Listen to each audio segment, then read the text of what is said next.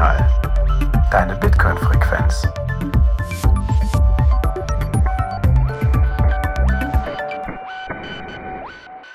Herzlich willkommen bei Notsignal, deine Bitcoin-Frequenz. Heute die Folge mit den Community-Fragen an Merch, unseren Resident Bitcoin Core Contributor, der uns mal wieder hier besucht hat. Also erstmal Hallo Merch, grüß dich.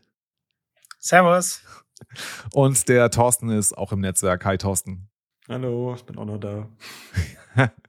genau, wir haben die Blockzeit 813305. Merch, kannst du das bestätigen? Nein, 831 305. Aber das habe ich doch gesagt, oder? Nein, du hast 813 gesagt. Ach nein, okay, habe ich mir noch verquatscht. Na gut, aber das, äh, zum Glück haben wir einen verständigen Gast dabei, der uns, der mich direkt korrigiert. Ja, cool. Wir wollten uns um die Community-Fragen äh, kümmern. Ihr hattet uns ein paar Fragen zukommen lassen, die wir an äh, den lieben Merch richten dürfen und das wollen wir heute machen. Ich lege einfach mal los. Der Kemal hat uns eine Frage gestickt, die äh, ja sehr interessant ist. Und er fragte, es gibt Stimmen, die sagen, dass Geld einen immer, immer größeren Einfluss auf Bitcoin Core Development hat. Ja, wie kann man das denn bewerten? Merch, was sagst du?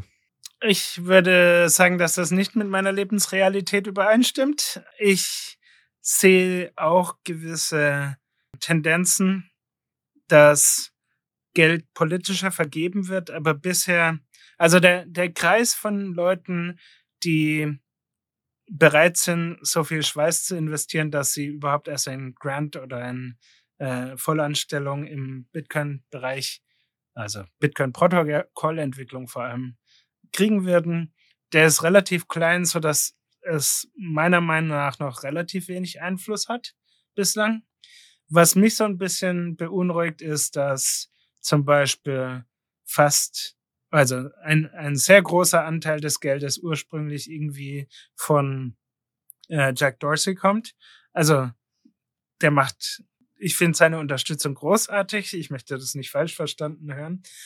Der hat aber so viel Geld verteilt, dass, glaube ich, indirekt inzwischen alle Parteien, die Grants vergeben, in irgendeiner Weise größtenteils Geld von Jack Dorsey vergeben, so dass die zwar immer noch entscheiden, wem sie das Geld geben und so weiter, aber äh, wenn der irgendwann zum Beispiel entscheiden würde, dass er doch sich auf andere Dinge fokussieren möchte, dann würde das teilweise ganz vielen Entwicklern das Geld wegnehmen. Bislang habe ich nicht den Eindruck, dass er stark Einfluss nimmt oder irgendwas in der Richtung.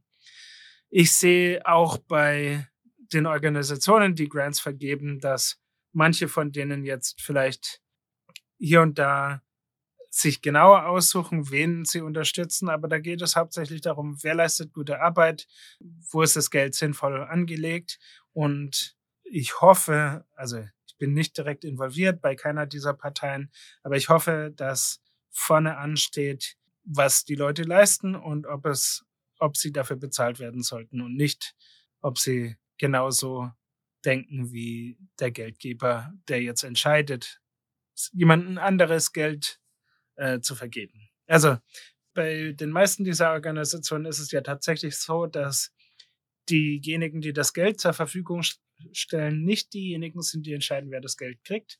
Das ist eine angenehme Teilung der Aufgaben, weil ich glaube auch für ganz viele derjenige, die das Geld spenden, schwierig ist zu beurteilen, ob ein Entwickler gute Arbeit leistet, so dass jetzt diejenigen, die die Entwicklungsarbeit leisten und auch diejenigen, die direkt in diesen Organisationen involviert sind und direkt Input von anderen Entwicklern kriegen, diese Grants entscheiden.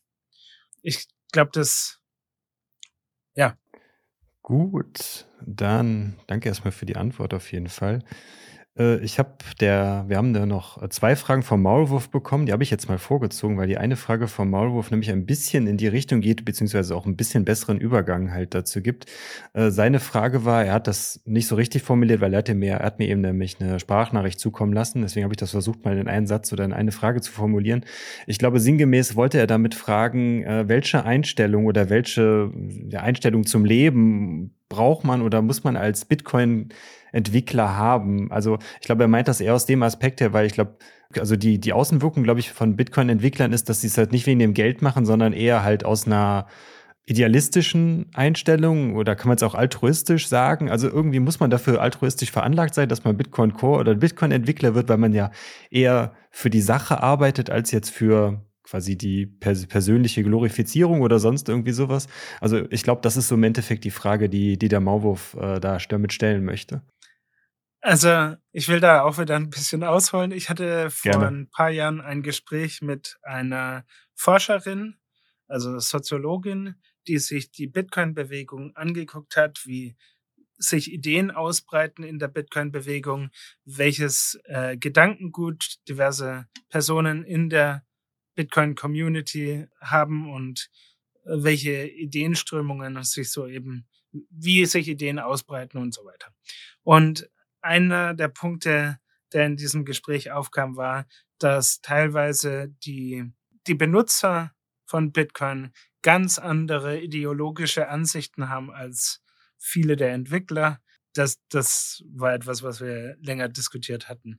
Und zwar viele der Bitcoin Core oder auch generell Bitcoin Entwickler, äh, die haben vorher auch schon Open Source Arbeit geleistet und die sind tatsächlich, wie du sagst, sehr ideell äh, und idealistisch, sorry. Und vielleicht auch altruistisch, aber eher fasziniert von der Technologie und, und der doch einzigartigen Arbeitsumgebung. Und ganz viele der Leute, die die größten Bitcoin-Fans sind, haben eben äh, andere Motivationen für Bitcoin. Wie würdest du dich selber charakterisieren?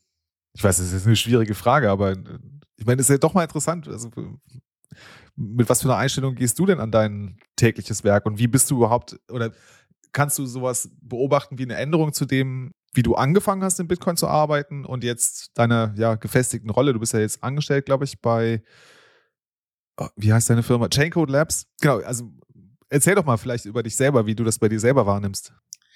Also, ich sehe jedenfalls, dass ich wahrscheinlich mit gerade der Expertise von mittlerweile 12, 13 Jahren äh, Interesse an Bitcoin, ich wahrscheinlich in der Industrie deutlich mehr Geld verdienen könnte. Ich denke, dass es ganz vielen meiner Kollegen auch so geht. Also wenn sie nur Gehaltmaximierung betreiben würden, würden sie wahrscheinlich nicht an Bitcoin Core arbeiten. Ich denke, dass bei ganz vielen von uns eher die Faszination an der Sache, an dem Projekt, an der Bewegung hinter dem Projekt im Vordergrund steht. Ich möchte nicht falsch verstanden werden. Ich kann sicherlich von meinem Gehalt auch leben.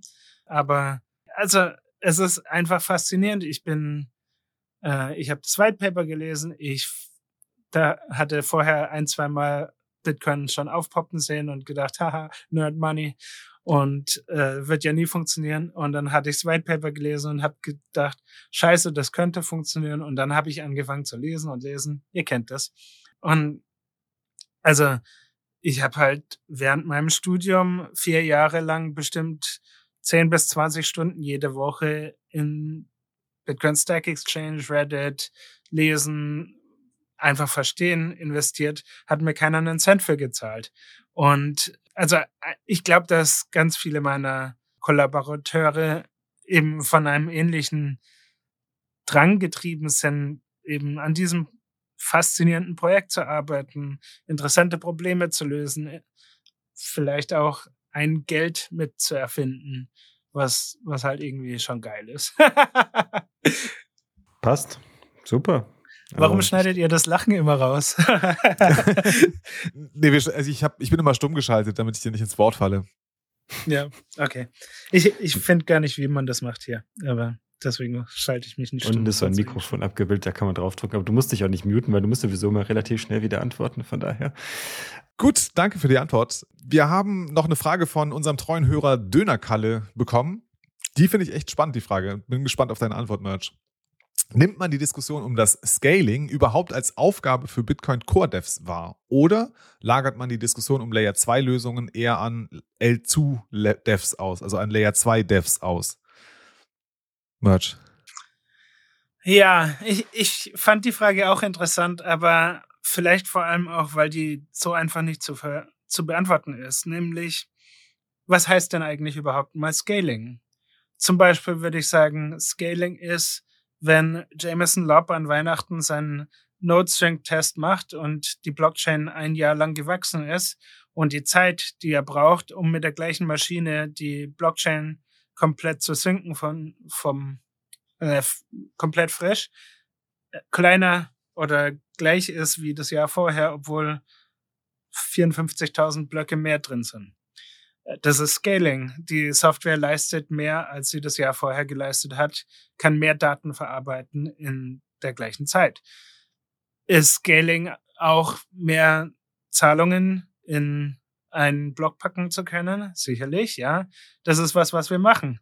Taproot ist Scaling. Taproot macht Transaktionen kleiner. Dann passen mehr Zahlungen in einen Block und das ist sicherlich Scaling ist äh, Segwit Scaling. Ja, natürlich ist Segwit Scaling. Wir haben nicht nur Transaktionen Blockspace effizienter gemacht. Wir haben noch einen ganzen Witness Block. Ja, ich will, ich will jetzt nicht das Fass aufmachen, ob's, äh, was genau, wie genau Segwit funktioniert. Aber im Grunde genommen haben wir eine Blockvergrößerung durchgeführt, haben Transaktionen gleichzeitig Blockspace effizienter gemacht und haben eben Bausteine zur Verfügung gestellt für Layer-2-Netzwerke, um darauf zum Beispiel das Lightning-Netzwerk zu bauen. Ich kann mir sehr gut vorstellen, dass die man ein bisschen klarere Grenzen ziehen kann. Also manche Sachen, die Scaling betreffen, sind Bitcoin Core bezogen. Manche Dinge, die Scaling betreffen, sind das Bitcoin Protokoll betroffen. Es ist nun mal so, dass ganz viele der Leute, die an Bitcoin Core arbeiten, eben auch Bitcoin-Protokoll-Arbeit machen und eben an sich Gedanken machen über solche Scaling-Thematiken. Aber dann, man hat eben auch nur 24 Stunden am Tag und man kann nicht alles machen. Das heißt, wenn Leute sich auf L2 spezialisieren, zum Beispiel in der Form von Lightning, die Lightning-Entwickler-Community ist ähnlich groß wie die von Bitcoin Core heutzutage. Ich denke, dass äh, sicherlich ein paar Leute jetzt an Arc arbeiten werden, wenn Arc äh, genug Momentum gewinnt, dass es voranschreitet. Ich kann mir sehr gut vorstellen, wenn Leute, die ein starkes Interesse an Transaktionsintrospection, also Covenants haben, äh, sich einigermaßen einigen, was sie denn eigentlich brauchen, welches Problem sie lösen wollen und einen konkreten Vorschlag machen, welchen Softfork wir aktivieren sollen, dass dann auch viele Leute, die an Bitcoin Core arbeiten, dazu Meinungen haben werden, wie man das implementieren sollte, wie man das geschickt an die Sache herangeht und auch dann schließlich, wie das in dem Bitcoin-Netzwerk aktiviert werden soll. Also insofern, ich glaube, wir haben alle unsere eigenen Steckenpferde, an denen wir arbeiten, die Bereiche, in denen wir uns als Experten verstehen und die uns besonders am Herzen liegen. Äh, es gibt ein paar, die explizit äh, sich Scaling angucken. Es gibt welche, die halt am GUI arbeiten von Bitcoin Core. Der wird jemand, der, der aufs, aufs GUI, auf die Benutzeroberfläche von Bitcoin Core fokussiert ist, wird wahrscheinlich nicht ganz so viel zu Scaling zu sagen haben wie jemand, der eben an OpsI arbeitet oder an den vier verschiedenen anderen Varianten, die was ähnliches machen. Ja, guter Punkt. Um nochmal da, das, was du eben sagtest, du wolltest SegWit nicht erklären. Äh, wir hatten ja in unserer letzten Folge, wo du da bist, hatten wir ja zum Teil dann auch über die, sage ich mal, das, die Innereien einer Transaktion gesprochen. Da ging es ja auch zum Teil um SegWit. Ansonsten äh, kann ich auch noch die Buchclub-Folge empfehlen, die wir damals gemacht haben von Grocking Bitcoin, wo wir auch über SegWit gesprochen haben. Also, wenn euch das Thema interessiert, dann äh, verlinken wir euch diese beiden alten Notsignalfolgen auf jeden Fall nochmal und hört da nochmal rein, wenn ihr SegWit genauer verstehen wollt. Stimmt, Aber, ich muss Segwit gar nicht erklären, weil ich schon mal erklärt habe. Richtig, deswegen verweisen wir jetzt einfach darauf. Das, das ist doch schön. Gut, perfekt. Dankeschön für diese Antwort. Dann machen wir mal weiter. Du hast gerade Covenants schon genannt und da geht nämlich direkt auch die nächste Frage rein. Das passt so gut heute. Der Johannes hat nämlich gefragt, wie siehst du die Chance äh, für BIP 119 oder andere Covenants BIPs? Und äh, welchen Einfluss ETFs auf Softforks haben könnte. Also eher, wir fixen jetzt mal die Probleme von Bitcoin oder das bleibt alles so, wie es ist. Äh, den, ich weiß nicht, verstehst du den Kontext mit den ETFs, aber wahrscheinlich zumindest den, erst, den ersten Teil kannst du bestimmt äh, beantworten. Ja, lass uns mal mit dem ersten Teil anfangen. Also, ich glaube, mein Vorbehalt mit BIP 119 äh, vor, was war das, einem Jahr oder zwei Jahren inzwischen? Vor zwei Jahren. Könnte war, schon zwei Jahre her sein, ja. Ja, ich glaube, es war zwei Jahre her. War, dass plötzlich ganz dringend war, dieses BIP zu aktivieren. Aber ich fand, dass noch kein Narrativ existierte, welches Problem dieses BIP eigentlich genau löst und welche tollen Dinge man damit bauen kann. Ja, ich weiß, es gab eine Website, auf der ein paar Skizzen von Ideen waren, was man vielleicht damit machen könnte. Aber wenn man sich zum Beispiel anguckt, CTV ist aktiv auf Signet äh, in dem Bitcoin Inquisition Fork, den AJ anbietet. Und er hat vor, ich, also ist vor einem Monat oder so her, er hat festgestellt, dass bisher null Transaktionen ob CTV verwendet haben in Signet. Wenn also niemand CTV testet, konkret genug, dass sie irgendwas implementieren damit und äh, laufen lassen, dann ist vielleicht das Proposal nicht reif genug, dass wir genau wissen, was wir eigentlich wollen. Und das, das war mehr so mein, meine, ich habe kein Riesenproblem damit. Ich glaube, jetzt, wo ich es besser verstehe, kann ich mir auch vorstellen, dass etwas wie CTV gemerged wird.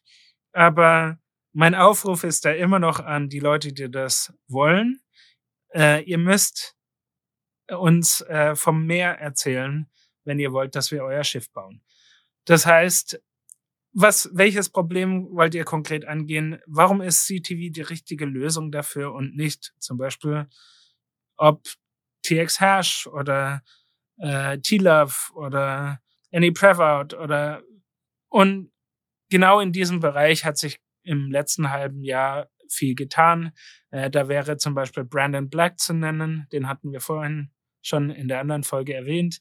Reardon äh, Code hat ähm, so den Hut übernommen von Jeremy Rubin und betreut jetzt CTV. Und ich finde, dass er eine deutlich ruhigere Herangehensweise an den Tag legt, hat ganz, ganz viel Erklärarbeit geleistet, hat ganz viel die anderen Covenant Proposals angeguckt und Vergleiche gezogen, aufgeschlüsselt, wo die Unterschiede liegen, ein bisschen herausgearbeitet, was wir eigentlich versuchen zu erreichen. Und ich habe den Eindruck, dass die, die Arbeit, so ein Introspection Opcode einzuführen, äh, Fortschritt macht.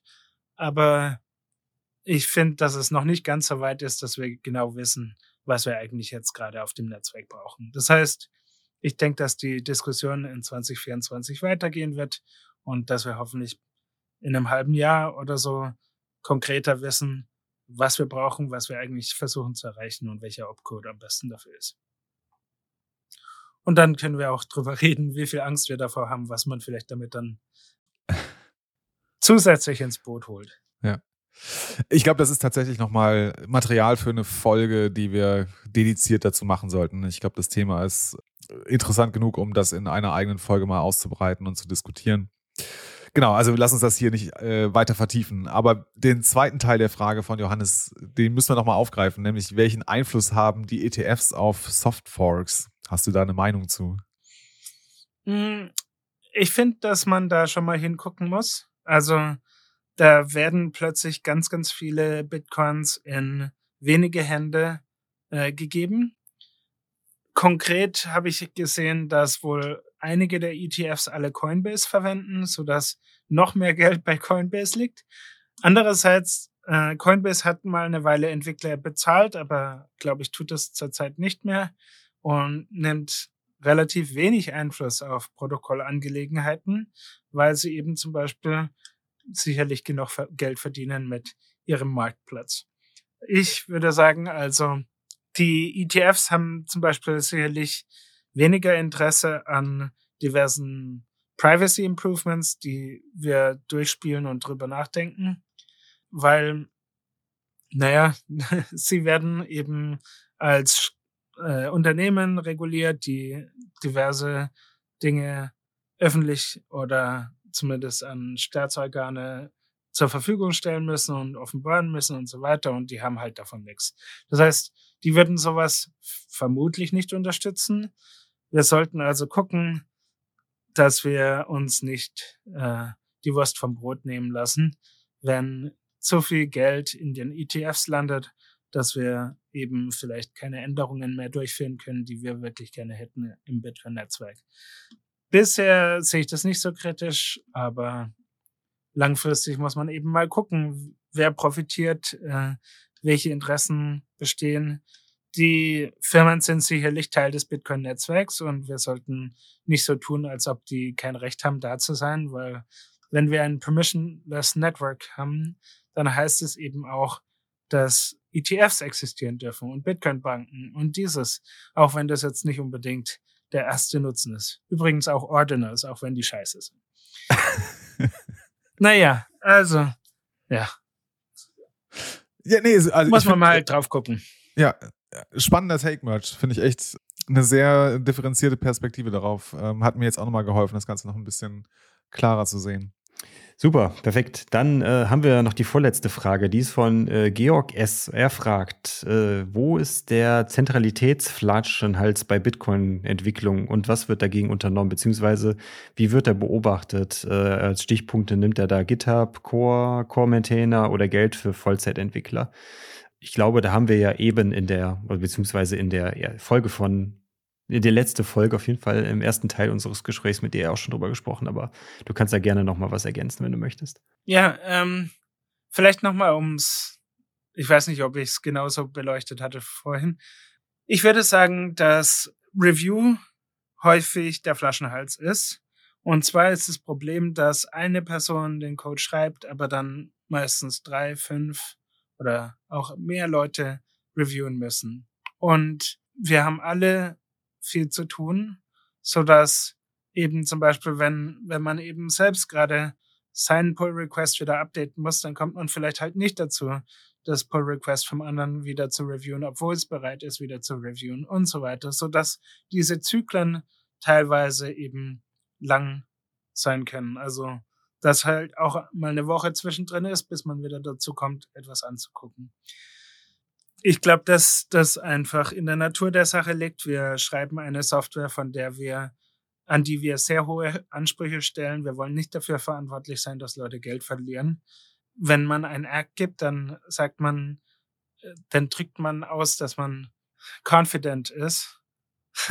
Wie auch immer das heißt auf Deutsch, äh, dass man überzeugt ist, dass die Software gut ist, dass die Änderung gut ist Dennoch gibt es immer mal wieder Bugs, Leute übersehen was, es gibt komplexe Interaktionen zwischen verschiedenen Proposals. Wenn zwei Dinge zeitnah gemerged wird, wird vielleicht übersehen, dass das eine auf das andere einen Einfluss hat und zusammen eben ein Tritteffekt erzeugt wird. Ja, es ist einfach, wir versuchen einen neuen Flügel an das Flugzeug zu bauen, während wir im Flugzeug fliegen. Und dementsprechend lang ziehen sich Dinge und wir tun sehr langsam und gezielt vorgehen, bedächtig in unserer Entwicklung. Ich glaube, mit dem Geld, wer das Geld gibt für Entwicklung, die ich mache mir da noch nicht so viel Sorgen. Ich glaube, dass einerseits natürlich wir Entwickler untereinander gucken, was jeder so treibt, woran gearbeitet wird, dass es gut ist, ob das in die richtige Richtung geht. Aber ihr solltet euch auch alle da in der Verantwortung sehen. Ihr müsst gucken, ob Bitcoin Core in die Richtung geht, die ihr haben wollt.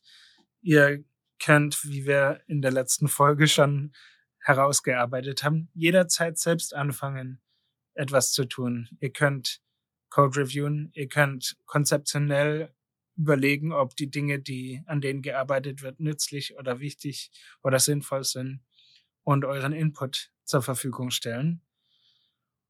Und ja, am Ende entscheidet der User mit der Software, die er verwendet, welche Regeln von Bitcoin, welche Regeln Bitcoin durchsetzt. Und wenn die Arbeit, wenn wie im letzten Jahr augenscheinlich ist, die Arbeit der Bitcoin Core Entwickler nicht zufriedenstellend ist für viele Nutzer, dann ist zum Beispiel eine Alternative, dass ihr entweder selbst die Arbeit, die ihr gern gemacht sehen, gesehen hättet, macht oder einen anderen Client äh, unterstützt, der das implementiert, was ihr wollt. Oder ja, also wir, haben, wir arbeiten halt an dem, was wir wichtig finden, wofür wir die Zeit finden. Versuch, das ist wahrscheinlich eine der schwersten Aspekte gewesen, als ich gewechselt habe von der Industrie in, in Open Source Entwicklung, war mit mir selbst ins Reine zu kommen, ob ich eigentlich meine Zeit sinnvoll verwende, ob das, was ich an dem ich arbeite, wichtig ist, ob ich äh, eben ja wie ich meine Zeit nutzen möchte. Und das könnt ihr euch auch überlegen. Viel Spaß. ja, danke schön, Merch. Das war ein äh, nochmal interessanter Einblick auch in dein Innenleben. Wir kommen aber äh, zur letzten Frage. Die fand ich auch nochmal ganz interessant. Die hat der Manu, äh, unser lieber Kollege vom Münzweg Podcast, gestellt. Ähm, und zwar sollen wir dich fragen: Core-Entwicklungen laufen ja nicht ohne Entscheidungen der Nodes. Hat eine ökonomische Node eine größere Stimme als eine technische Node? Wenn ja, was bedeutet es für das Bitcoin-Netzwerk für zukünftige Softforks? Jein. Also ja, insofern, dass zum Beispiel sicherlich einige Wallets sich überlegt haben, noch nicht Taproot als Default-Adressformat äh, zu verwenden, solange Unternehmen wie Coinbase immer noch nicht an Taproot-Adressen schicken können. Das ist ein ganz konkretes Beispiel, wie ein dicker ökonomischer Node Einfluss hat auf die emergenten Entwicklungsentscheidungen von anderen Softwaren. Ja, also wenn jemand heutzutage an einer Wallet arbeitet, dann wird er eben äh, immer noch Segwit Version 0, also Pay-to-Witness Public Key Hash verwenden als Default, weil Coinbase, Binance und andere immer noch nicht an Taproot Outputs schicken können. Und das ist ein bisschen tragisch. Nach, was sind es jetzt, 15, 16 Monate? Nee, es sind schon zwei Jahre. Also sechs, November 22? Ja, wie auch immer. sind eher 14 nachgucken. Monate. 21? Ja. Okay, wie auch immer. Also es ist lang, lange aktiv auf dem Netzwerk. Pitch Taproot hat viele Vorteile. Lightning arbeiten, Lightning-Entwickler arbeiten daran, äh, Taproot Channel, also dass die UTXOs, die den Channel äh, generieren, eben in Taproot setzen, sodass die mit Music 2 von beiden Nutzern zusammen signiert werden können, sodass die aussehen wie SingleSig. Äh, dann können wir langfristig PTLCs bekommen, wenn wir Taproot Channel haben, was ein Privacy-Gewinn wäre für Lightning. Generell alle Multisig-Applikationen können profitieren von Taproot, weil Transaktionen deutlich kleiner sein könnten mit Taproot-Outputs, die dann als Single-Sig quasi äh, äquivalent zu Single-Sig in Inputs verwandelt werden. Und wenn dann so große Unternehmen einfach die Entwicklungen nicht aufnehmen, dann, dann zieht sich das. Und insofern ja, äh, ökonomische Nodes haben eine große Stimme ich weiß nicht, was eine technische Note ist, aber ja, wir stimmen quasi mit den Füßen ab, aber wenn man eben das größte Bitcoin-Unternehmen in der Welt ist, dann hat man große Füße. Okay, Thorsten, magst du noch eine Nachfrage stellen oder? Es sah eben so aus, als hättest du noch eine Nachfrage. Ja, ich habe darüber nachgedacht, was Manu mit der technischen Not meinte. Ich glaube, er meinte damit, weil wahrscheinlich äh, ja schluss, schlussendlich eine jede, jede übliche Note, die jeder von uns betreiben kann, die aber jetzt nicht, äh, über die nicht, äh, sag ich, in signifikante Transaktionen gehen und dadurch dann ein Maßgeber, wie du es gerade beschrieben hast, zum Beispiel eine große Exchange oder sowas dann, ne? Also einfach wahrscheinlich genau das ja. Gegenteil von dem einfach. Genau. Ich glaube, äh, was er meinte, ist, es spielt halt keine Rolle, wenn wir jetzt im Falle eines äh, Hardforks, also jetzt, ne, wir haben quasi ein zweites Bitcoin Cash und würden damit quasi gratis Coins bekommen wenn wir da mit unseren paar Satz dann ne, die Bitcoin Cash 2 Variante verkaufen, das spielt halt nicht so sehr äh, das Gewicht, wie wenn eine, äh, ein großer Player wie jetzt äh, ein ETF sagen würde, nee, wir verkaufen jetzt nicht die Bitcoin Cash 2 Version, sondern wir verkaufen die Bitcoin Core Version.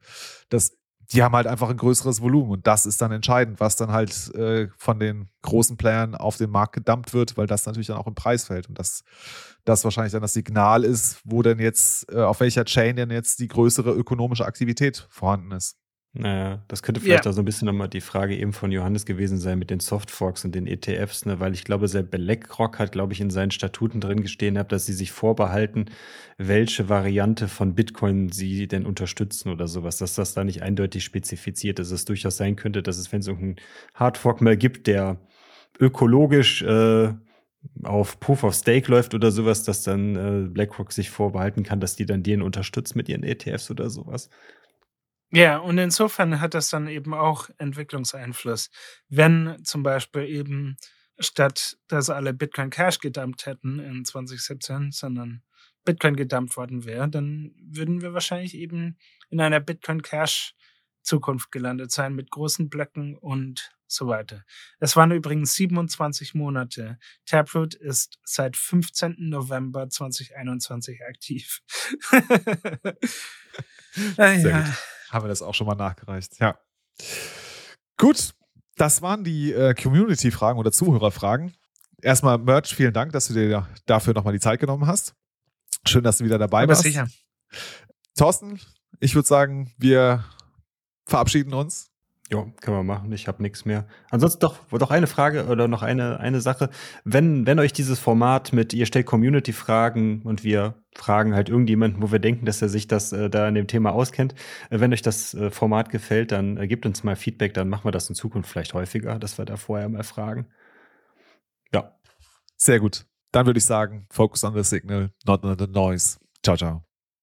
Danke. ciao. ciao.